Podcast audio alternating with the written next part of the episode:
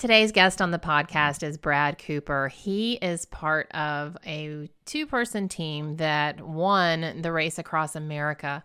Now, the race across America is on bicycles. so, very, very incredible feats of endurance strength and mental toughness for sure on the part of Brad and his teammate Jerry. There's a documentary coming out May 22nd, 2018, called Godspeed that chronicles the journey of Brad and Jerry, and it is fantastic. I got to see it ahead of time and really, really enjoyed it. So, hope you enjoyed this episode with Brad Cooper. Welcome to the Same 24 Hours podcast with Meredith Atwood. We all have the same 24 hours each day, and it's what we do with those hours that makes all the difference between our health, happiness, and success.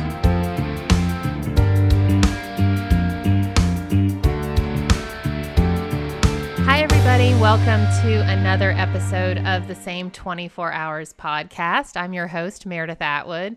Today's guest is Brad Cooper. Hi, Brad.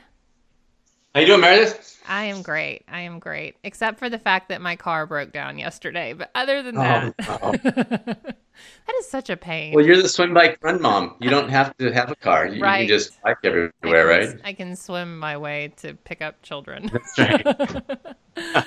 so Brad is on the show because he and his buddy Jerry did this amazing thing called the Race Across America. So, first question for you is Was your buddy Jerry your buddy Jerry before this event? I thought you were going to ask the other way. I thought you were going to say, "Is he still your buddy I after doing this?" Ask that next. Um, yeah. So the, the, the way this started is kind of it's funny to me at least. Um, Jerry and I went to the same church, and we knew each other, but only hallway knowing. It, it wasn't like we got together for lunch. We never talked. It just be kind of, hey, Jerry, hi, Brad. And that was it. And one day I get this email from him and he says, or actually it was a LinkedIn message, and he said, hey, can you send me your email? Send me an email. You want to get together for lunch?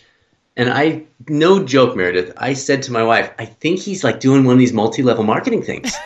there's, there's no context to this lunch. We're right. just like, you want to have lunch? Um, I you're guess. Like, no, you know. No, I don't. So, I don't want whatever you're selling. exactly. So, but but I was like, well, you know, he seems like a nice guy, so you know, let's go ahead and do it. And it turned out to be much worse than a multi-level marketing thing. I'll just tell you that. You're thinking I could have just got some shakes. It would have been so exactly. exactly. Okay, so what did he say? How did how did this come? So he just said, you know, I've been thinking about doing this for years. Um, I, he knew I was a triathlete. He thought we'd probably be a good complement to each other, and we uh, talked about it, prayed about it, talked to. I mean, it's a family decision. That's not something you just say, "Hey, honey, guess what I'm going to do?" It's it's very much a conversation at home, and Suzanne and I talked about it a lot and prayed about it a lot, and so that uh, eventually led to us saying, yeah, it seems like good timing. Our kids were at perfect ages. They're now 23, 21, and 19. So they were 21, 19, 17, and they were all available that summer and wanted to be a part of the crew. And that was like, like the kicker for me of, wow, we could do this thing. Our kids could be part of support crew. They could see the whole country in one week. Uh, so yeah, it, it, that's how it came together. Okay, so let's back up a little bit and tell everyone what the race across America actually is. Yeah, so it starts in, it, well, it's made up of four different races. There's a solo, a two person, a four person, and an eight person team option. It starts in Oceanside, California. It finishes in Annapolis, Maryland. It covers a little over 3,000 miles. Every year, the course is slightly different because of construction, obviously and it's I think 170,000 feet of elevation change throughout the course. And you wait 170,000. Correct. okay. But you're spreading oh that over gosh. seven days, so you know. wow, though. Um, yeah, that's a lot. So, so we Jerry wanted to do a two-person team, so that was our thing. So the the eight-person teams are incredibly fast at the. They have pros that do that, so they'll finish in three days. They'll be doing 20 minutes. First. They'll be riding, you know, 30 miles an hour. Uh, the four-person teams uh, are are kind of where the pseudo normal people go in because you still are you know you're riding about hundred miles a day. Um, the two person is where the psychosis probably kicks in. Right. You're doing about we, we, average just over 200 miles a day per person, and then uh, the soloist I think must be from a different planet, but we were yeah. part of the two person team. So would you do it solo? Knowing what you know now. Wait, are you um, going um, to? no, no, no, no, no, no. Okay. I I actually, and we may want to talk about this a little bit because it might be fun for your listeners. But the question for me that came out of this race was, why was my you know, we talk about mental strength and mental toughness and that kind of thing so much in endurance sport. And during RAAM it, it was so variable. It was it was really good for this hour, and it was really bad. And it, and and I avoided caffeine for the first six days because I wanted to save it for my last push. So the the the good times you could not correlate them to oh well you just had some coffee or oh you just did this. It was it was very randomized, and so that brought me back. I actually ended up coming home, reading everything I could on the topic, and now have I'm about a year into a PhD studying mental toughness variability and what causes it and what drives it and what changes it potentially. So for me, I I actually came out of it and that year I was very endurance focused. I did RAAM, and then um, what a couple months later did Ironman to try to get a Hawaii qualifying time, and then two weeks after the Ironman did a marathon to try to run a sub three. And so that year was all about endurance stuff. And then the following year, since I had a Kona slot, you know, I spent a lot of time doing triathlon. But then a year ago is when I started that PhD, and I put kind of taken the endurance stuff and said, okay, I can't do everything. I'm running a business. I want to be a good husband. I want to be a good dad. So we'll put on the triathlon stuff over here to the side. So no endurance plans at this point. I would like to come back when I'm done with the PhD, which will probably be about three and a half years and make another run at Kona and see what happens. But no, no intention to go back to RAAM um, for a lot of reasons. And and I wouldn't say I never will. It's just not part of the plan right now. Right. No, I get it. So it took you guys how many days? Just over seven. Just over seven days. So let's do a play-by-play, high-level summary of each day. Because I, when I started watching the documentary, which comes out May 22nd for you guys listening, but I got a little preview. Um, I thought, you know, so I, a couple um, months ago, I did Marine Corps Marathon as a pusher for um, awesome. a kid, kiddo named Logan. And as I started out on the marathon course, I got about a half a mile down the course and I thought, I have made a very big error. in deciding to do this. This is going to be very hard. And I oh, felt like yeah. when I watched your day one, that you guys were kind of going through that same experience on a much bigger level. Like we have made a grave error in judgment here. So talk about day one because it was awful. You know, um, day one actually was super fun, uh, and the reason I say it was super back, fun, looking back, it, well, at night it was so race across America. There were I think seven or eight teams in our two-person uh, team category, and so you think about the way we're spread out. We would almost never see each other during the race, but on day one, we saw each other. Oh, and right. you have to have a you have to have a follow vehicle with these bright lights, and so at night you could see your competition four miles ahead or two miles behind, and because it was so lit up you know, I mean, I'm sorry, it was so dark, but the lights on the cars, follow vehicles, were so bright with the flashing that that first day, and in the film, everything kind of mixes together. So you might be seeing me feeling tortured at the beginning of day two because day two was awful. Um, but that first day, I just had a ball. We had one snafu where I took a wrong turn, totally my fault. Uh, the, the crew caught me, you know, just a mile in, so it didn't hurt us that much. And we can talk about wrong turns later because you saw what disaster that could cause. But uh, but day one was super fun. The nighttime was just awesome. And then and I I probably burnt a few too many matches that first night because I was just so fired up. My daughter was in the the follow vehicle and uh, passenger side and you know coming up and going, "How you doing? How you doing?" And I mean that's just so fun as a dad to have your kids yeah. and they're there and they're cheering you on. Like how many dads get that opportunity? So right. day one was awesome. Well, and I don't think a lot of people realize that this is a 24 hour race. I yeah. mean, for eight, you know, almost eight days, you are going around the clock. And so, exactly. what a day, because I feel like you guys altered your planned schedule, right? Because of the heat on day one? Yeah, we went through two? the.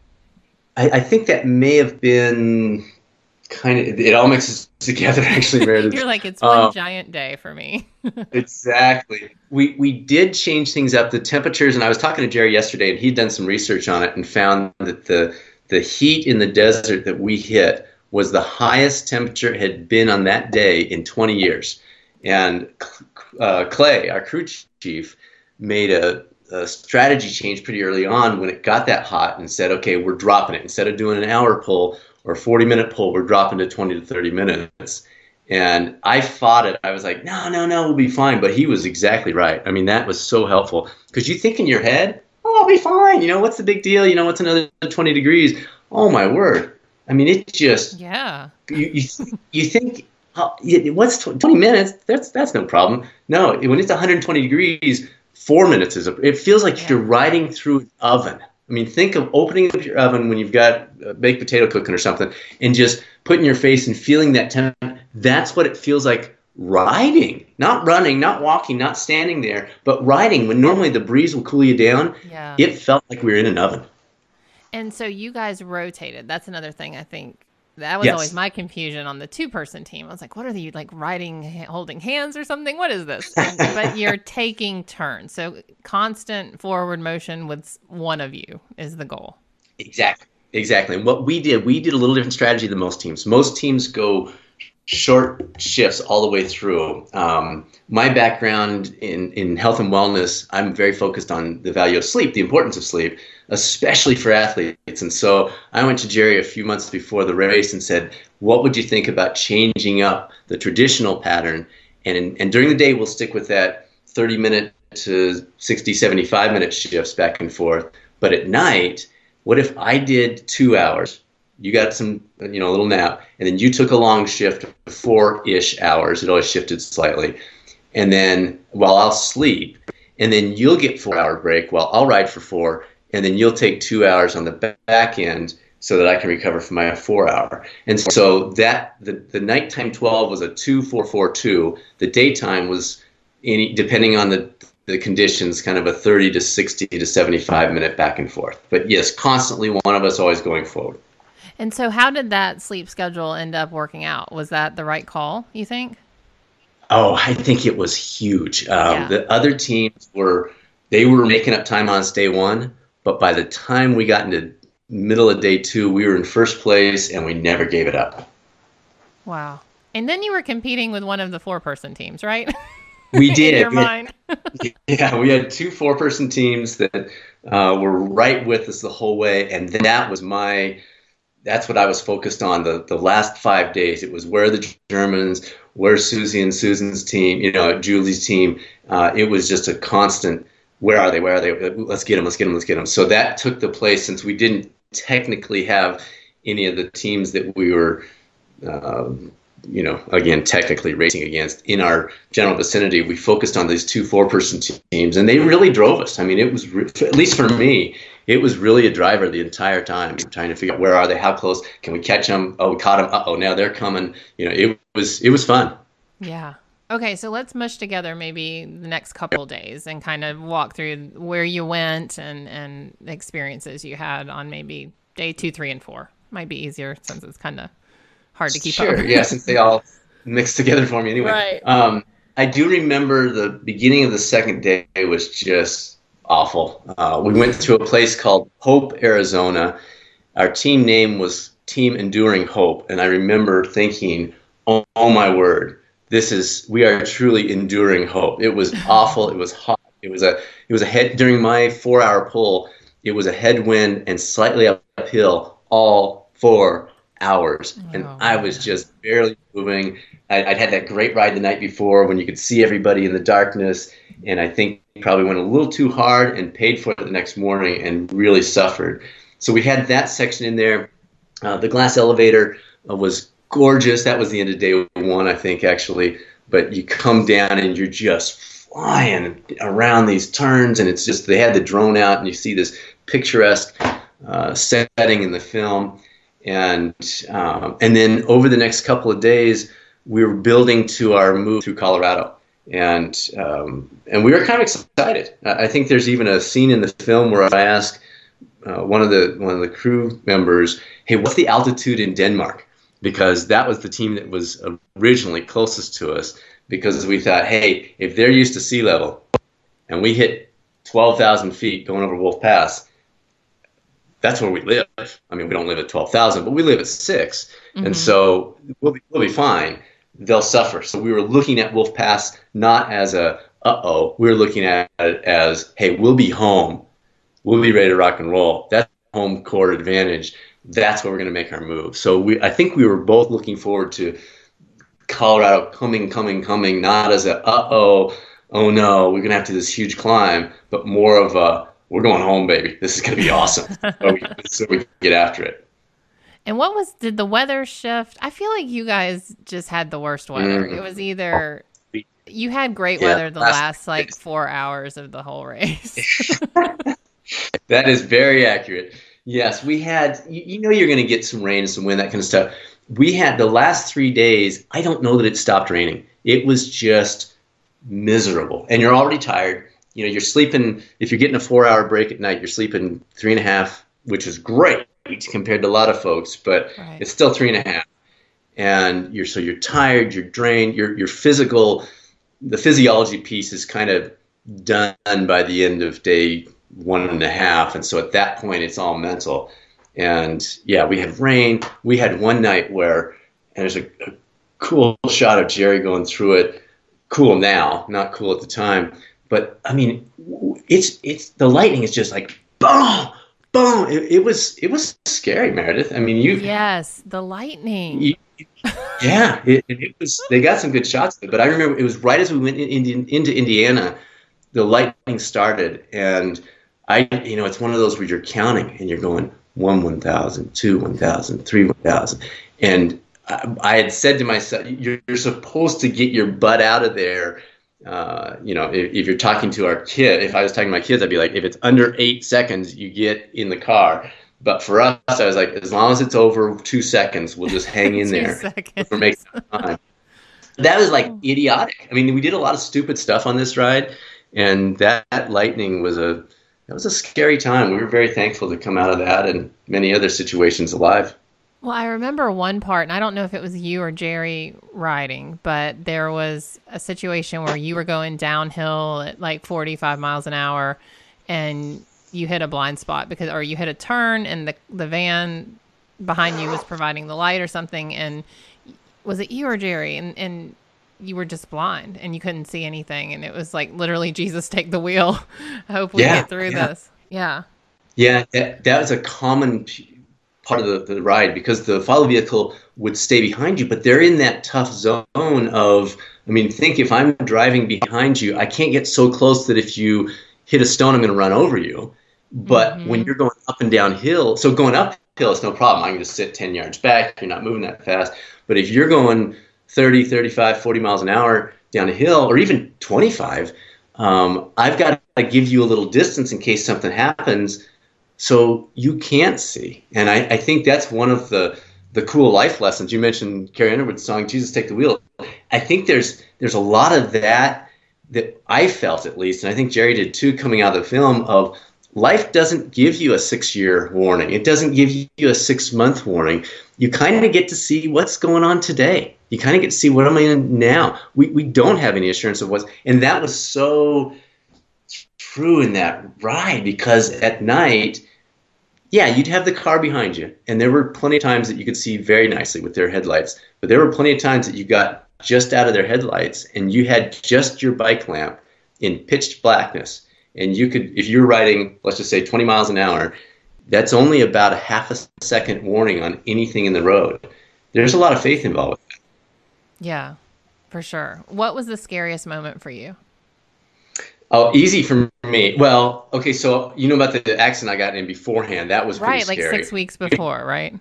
Yeah, we can talk about that later if you want. In no, the race, scariest ahead. moment was in Illinois, and if you ask me what the worst roads in the country, Illinois wins the prize.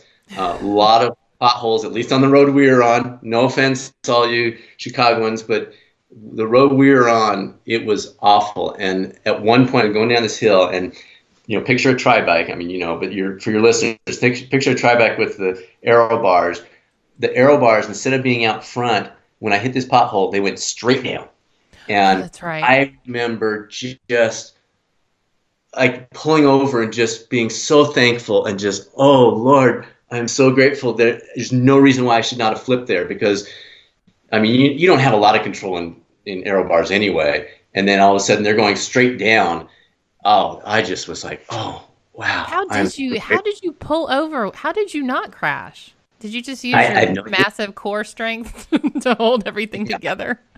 no, God had to have stepped in there. I mean, it was just, it was one of those moments where you just are, I don't know what just happened, but I am so grateful right now. Oh my goodness. And so that that was about halfway through, right? Yeah, that was probably about halfway.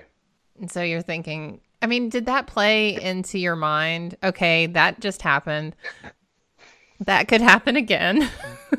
How did um, that impact I, your your mental place? Slightly, but as you probably saw in the film, I kind of had this like weird competitive piece, and so I think I immediately went back to where are those other teams? You know, so once I recovered and was grateful that I'm okay, and you know, we got the the aero bars re reconnected tightly and everything else. I think immediately the next thing was where are the Germans? Where's that other four team? Where, where's the the um, you know Julie's team, Susie's team, Susan's team, um, and that I think that popped me back of, oh, okay, we got to get them. You know, where are they? How close are they? We can catch them. When can we catch them? How how soon? That kind of thing. So for me, that was a nice driver. Uh, everybody's a little different. For me, that worked really well. I noticed that Jerry was not quite as intent on catching the teams as you were. is that true? he is a much more relaxed. Um, he brings much more balance. We were frankly the perfect team members because if you had two Brads or you had two Jerrys, it probably wouldn't have worked very well.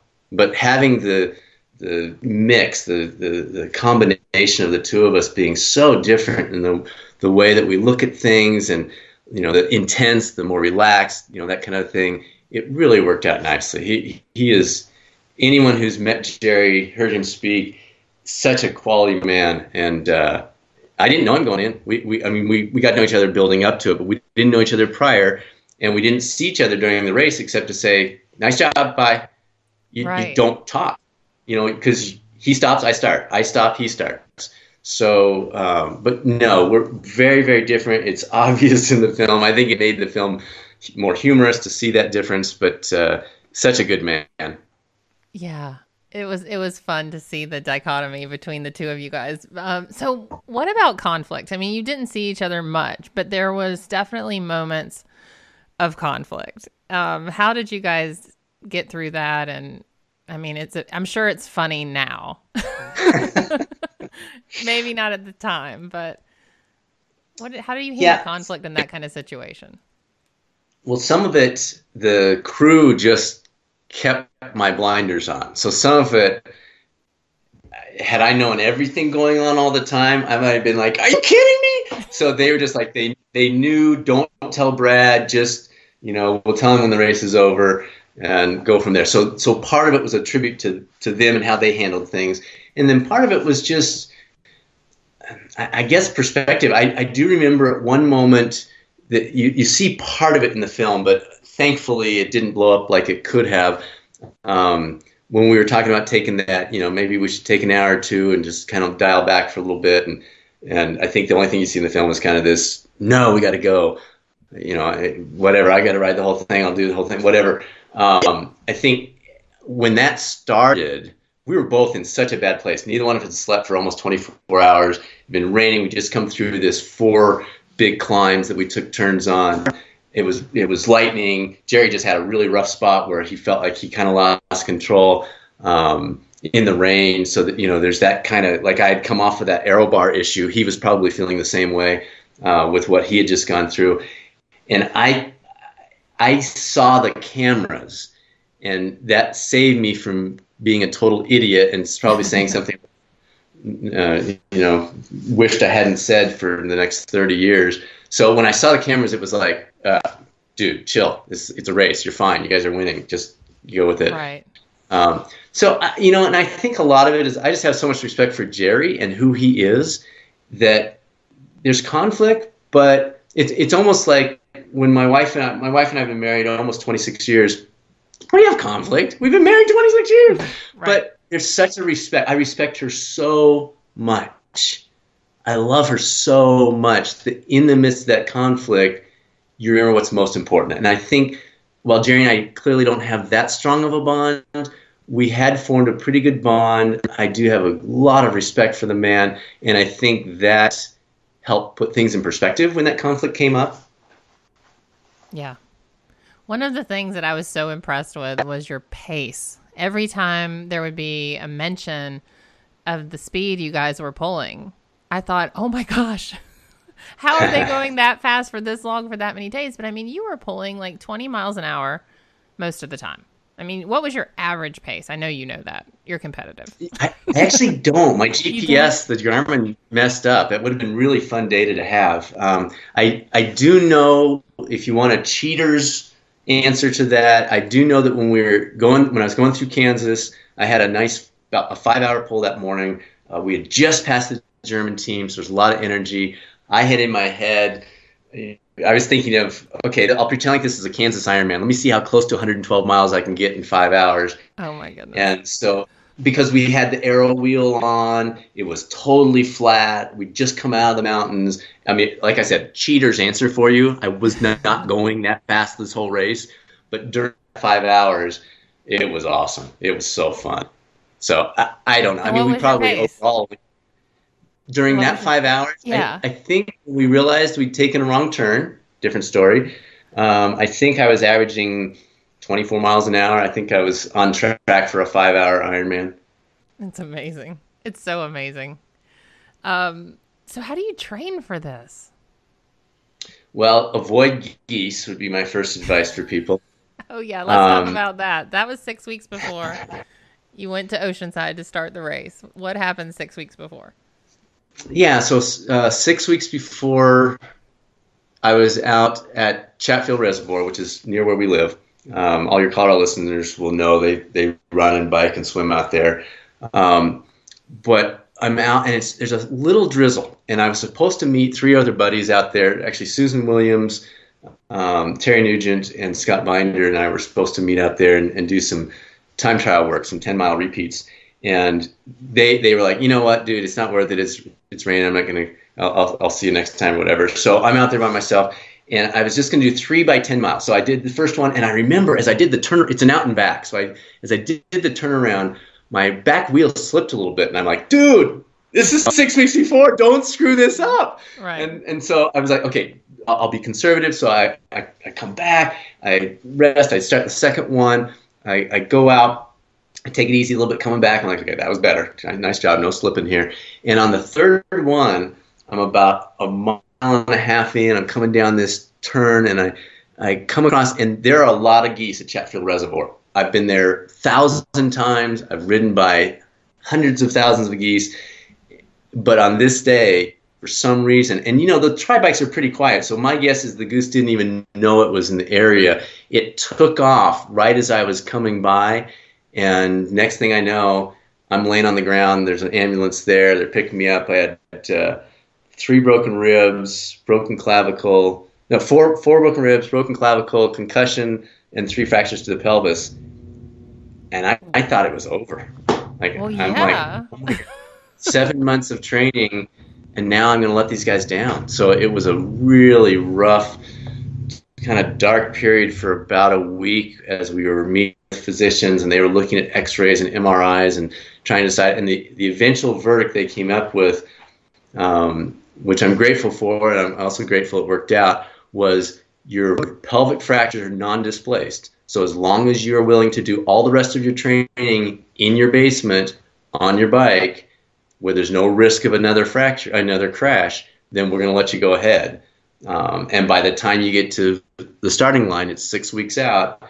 Everything should have pretty much healed by then. So that's what we did, and that I, you know, looking back, super grateful because first of all, it could have been so much worse. You know, you, you talk no spinal fracture, the concussion. You hear all these horrible stories about people that suffer with concussions, and I didn't have any of that. So I, I came out of that incredibly grateful for again the protection in the midst of a, what could have been so much worse. It sounds bad on paper, but it could have been so much worse.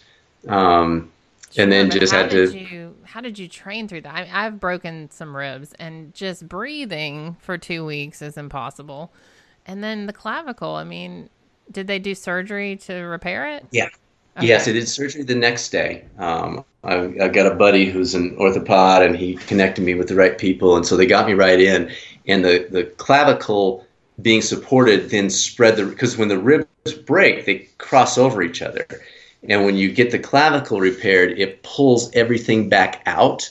So there's a little expansion. So that helped the clavicle repair supported the ribs a little bit Okay. And I would just, I'd have trouble getting into the position, but then I would just get into aero and I would just stay there. And I'd just ride for 8, 10, 12 hours at a time and just not move. And because I wasn't on road, I didn't have to worry about sand or bumps. That probably made it easier too compared to what you're talking about because I didn't have the bumpiness. I was sitting on a mm-hmm. CompuTrainer for 10 hours and I was set in that position. So it was clearly not optimal, but pretty fortunate again. Just incredible. Let's talk about your crew. How yes. many people were with you guys and just just talk about that because I know you can't do it without them, but it was even cooler that you had your family there. Crew was amazing. I I, I can say that I can't even say it right. Um, these folks give up basically ten days by the time you go out there, get ready the day before come back, that kind of thing. So they're giving up 10 days of their vacation to be in a an RV where the air conditioning went out, to stay up all hours of the night, to have riders say, "How did you miss that turn?"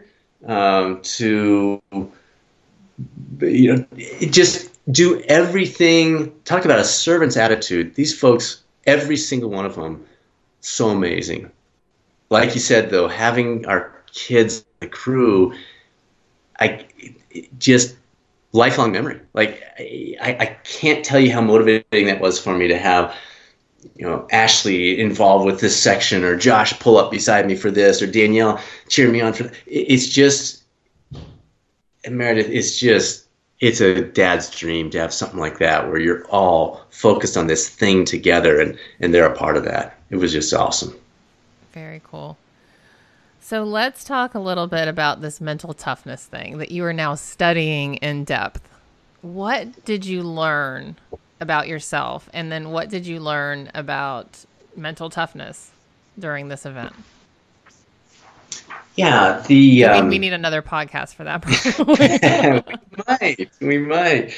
The um, what I learned during the race was basically wow, there's a lot more to it than this.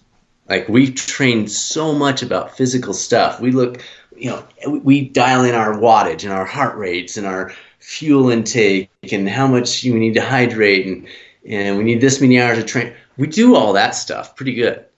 We almost none of us, myself included, even consider mental stuff. You know, it's like, oh yeah, it's important, and we'll say it's important. Like every single person, athlete says, oh yeah, the mental's really important. Well, what do you do? Oh, I don't know. I mean, that's and what I saw out there was just this incredible variation of on day whatever, day, let's say day four, uh, I'd have a, a period of an hour or two where I just had nothing. Like I didn't even want to ride. I was just barely moving forward. and then all of a sudden something would happen. There'd be some cue, some trigger, some spark, some catalyst that would kick something in, and I'd have the best hour of the day. And mm-hmm. again, you can't associate caffeine, you can't associate with the food. It was just there was something between the ears, and that's what got me curious. So uh, that's where I came back, and I'm reading like every book out there, and there's really there's not much out there. And that's when I started saying, you know what? I wonder if there's a way to study this at a university level. And one thing led to another, and ended up connecting with uh, uh, Dr. Martin Jones out at the University of Exeter in the UK, and and he kind of took me under his wing, and we're about a year into it now. But it is just so fascinating to see how all those things, all you know, I've done like I don't know, a thousand hours of literature review and initial research, and it's just we are just getting started, and it is fascinating stuff. Do you remember? Are there any moments during the race where you can look back and think, okay, this is what I did to shift from this really dark place to get myself out of it? Or do you just really not know how it happened? Yeah, well, so in retrospect, that was part of one of the first studies we did. Is I, I wrote a what's called an autoethnography about the combined RAAM Ironman marathon pursuit and what that variation looked like and what seemed in retrospect to be that spark. So, for example, um, one of the big ones, and I think I may talk about this in the film, is when we took that wrong turn after that great ride in Kansas.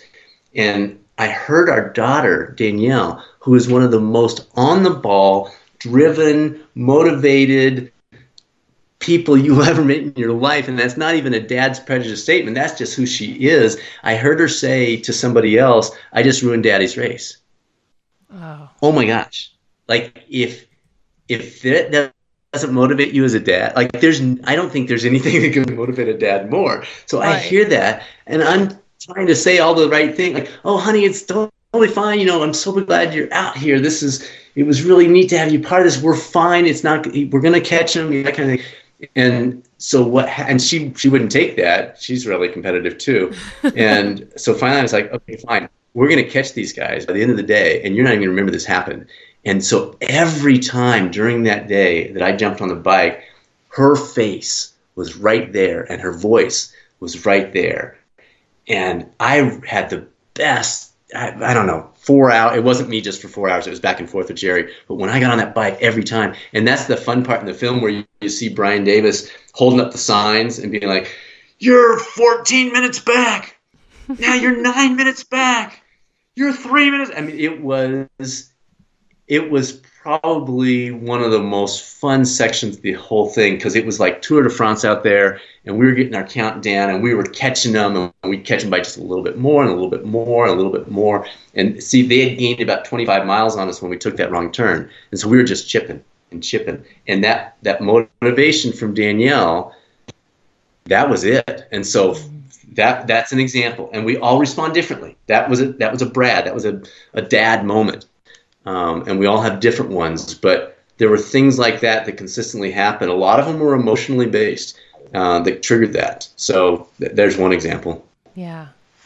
So talk about the finish.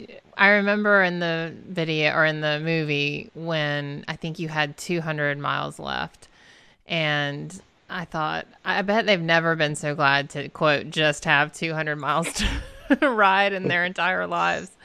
But what was oh. the what was the last part like? Because I know the clouds parted and you finally got some sunshine after three days of rain, right? We did, we did. Um, so there were a, a couple of there, there's one fun moment in there where we, we are kind of like we're we're at our end. This is just we're sick of this. You know, so we took a break and and, and finally I was just like let's just let's just hammer this as much as we can and, and see where it goes. And I, one thing you don't see in the film, but it, it was pretty humorous at the time, is some, something happened and I was feeling good again. And, I, and I'm riding along, and uh, Maggie, uh, Jerry's daughter, pulls up next to me and she's like, "You're looking good." You know, you're trying to give me some encouragement and stuff. And and I was trying to do the math in my head. I was like, "So okay, we've got this much further. Uh, if we're going to make it by this time to hit this cutoff." What how many miles per hour will we have to average and she's like let me get back to you on that and so um, what i heard later i think Jerry told me this, or Maggie told me this, is as soon as she rolled up the window, Jerry turned to her and said, "Don't you dare tell him." so, so that was a that was kind of a, a, fun, retrospectively kind of funny moment. So we had that cool section, but then once that energy drained, I think we were just both done. It, it, we were just we were just cooked, and so we we had a fun moment um, where everybody kind of kicked in, and you see it in the the film where the film crew is at the turn and you turn come around this corner and they're go, they're directing you to the left and then you come around another turn because by now usually they'd be switching in and out people be resting and taking turns. Everybody wanted to be a part of that last six seven hours. So at this point it's an all hands on deck. Everybody's on board um, and so that was fun but yeah the, up until i'd say the last three hours we knew we were going to win we knew we were ahead of those four person teams we were trying to catch. So at that point, it was just just get to the finish line. We're so done with this. we are done. So the film, it was absolutely entertaining and beautiful and very well done. So talk a little bit about your experience, you know, with a film crew there and then also what you thought when you first watched it. Yeah, well, thanks for saying that. I appreciate it. Martin and Davis did such a great job. They, um, you know, they had five, six hundred hours worth of footage that they had to take down into an hour and fifty-two minutes or whatever it was. So, really, a true credit to them. Uh, it, like you said, it combines the beauty of the country with the intense moments of the film, with the differences between the two writers. So, they really did a fantastic job. When I first saw it, I think it was kind of surreal because I'm just this regular guy, and you're like see yourself up there, and you're thinking, you know, is this going to make any difference? It's fun to see yourself, you know, like, oh wow, I'm on a film, but the real goal for that is, will it make a difference? Like, will someone walk out of this and get motivated to go do something in their life that maybe they they kicked around for a while, but they just never pulled the trigger. That's my hope, and I think that's Jerry's hope too. That that this is a catalyst where people see it and they don't go do race across America. That doesn't matter. But they do sign up for their first 5K. They do make a commitment to stop smoking. They do, you know, re-engage in their, their relationship with their wife. Just, whatever it is that, that their goal, that they see these two regular guys that just set this crazy goal, had a great team come around them, and then were able to get to the finish line. It's kind of life stuff. It really is. It's really not about cycling. Mm-hmm.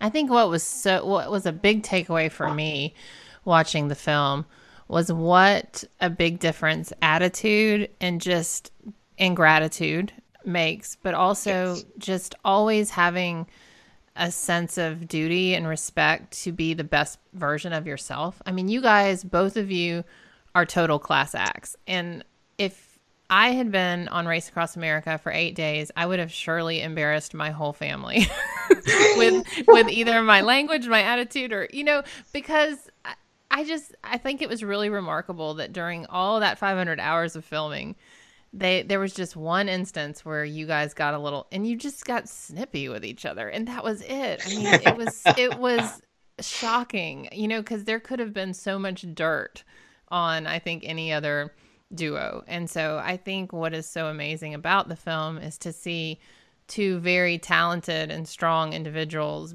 really come together and just be such a class act. So kudos to you for that. Really incredible. Really. Well, thank you. That's very nice. Thank you. And so you have done, you have finished over, I guess not over because there's only a set number, but you've done 11 Ironmans. Is that your number? I have. My goodness. I'm just going to sit there for a minute on that. So, you're going to finish your PhD and then figure out what to do next. But anything else that you're going to work on in the meantime? I mean, I know you've got fitness in your blood, so it's not like you're not training or working out. Yeah, my my ultimate goal right now, and I, I, don't know that it's reachable, but I think that's the fun part about goals, and, and maybe this is encouragement to your listeners too, is who cares if you set a goal you know you're going to reach? So my ultimate goal for the next year is to try to, and I don't know that it's been done before, so that's kind of what makes it even more fun, is to try to be a sub 450 miler and a sub 250 marathoner at the age of 52. So that's one of those stretch goals. I've never run a 450 mile. I ran a 458 last year, so it's kind of close, but not really. Eight seconds is a, an eternity when you're talking about a mile. Um, and then if I can hit that, I won't worry about the marathon unless I can get that 450 first. And but if I can, then I want to turn around and try to see if I can break 250 at the age of 52 and do both of them in the same 12 month period. So so we'll see. So yes, I've I've still got some stuff. It just it doesn't take all the time that triathlon training right. takes. Uh, the, the PhD is about 25 hours a week that I've been devoting.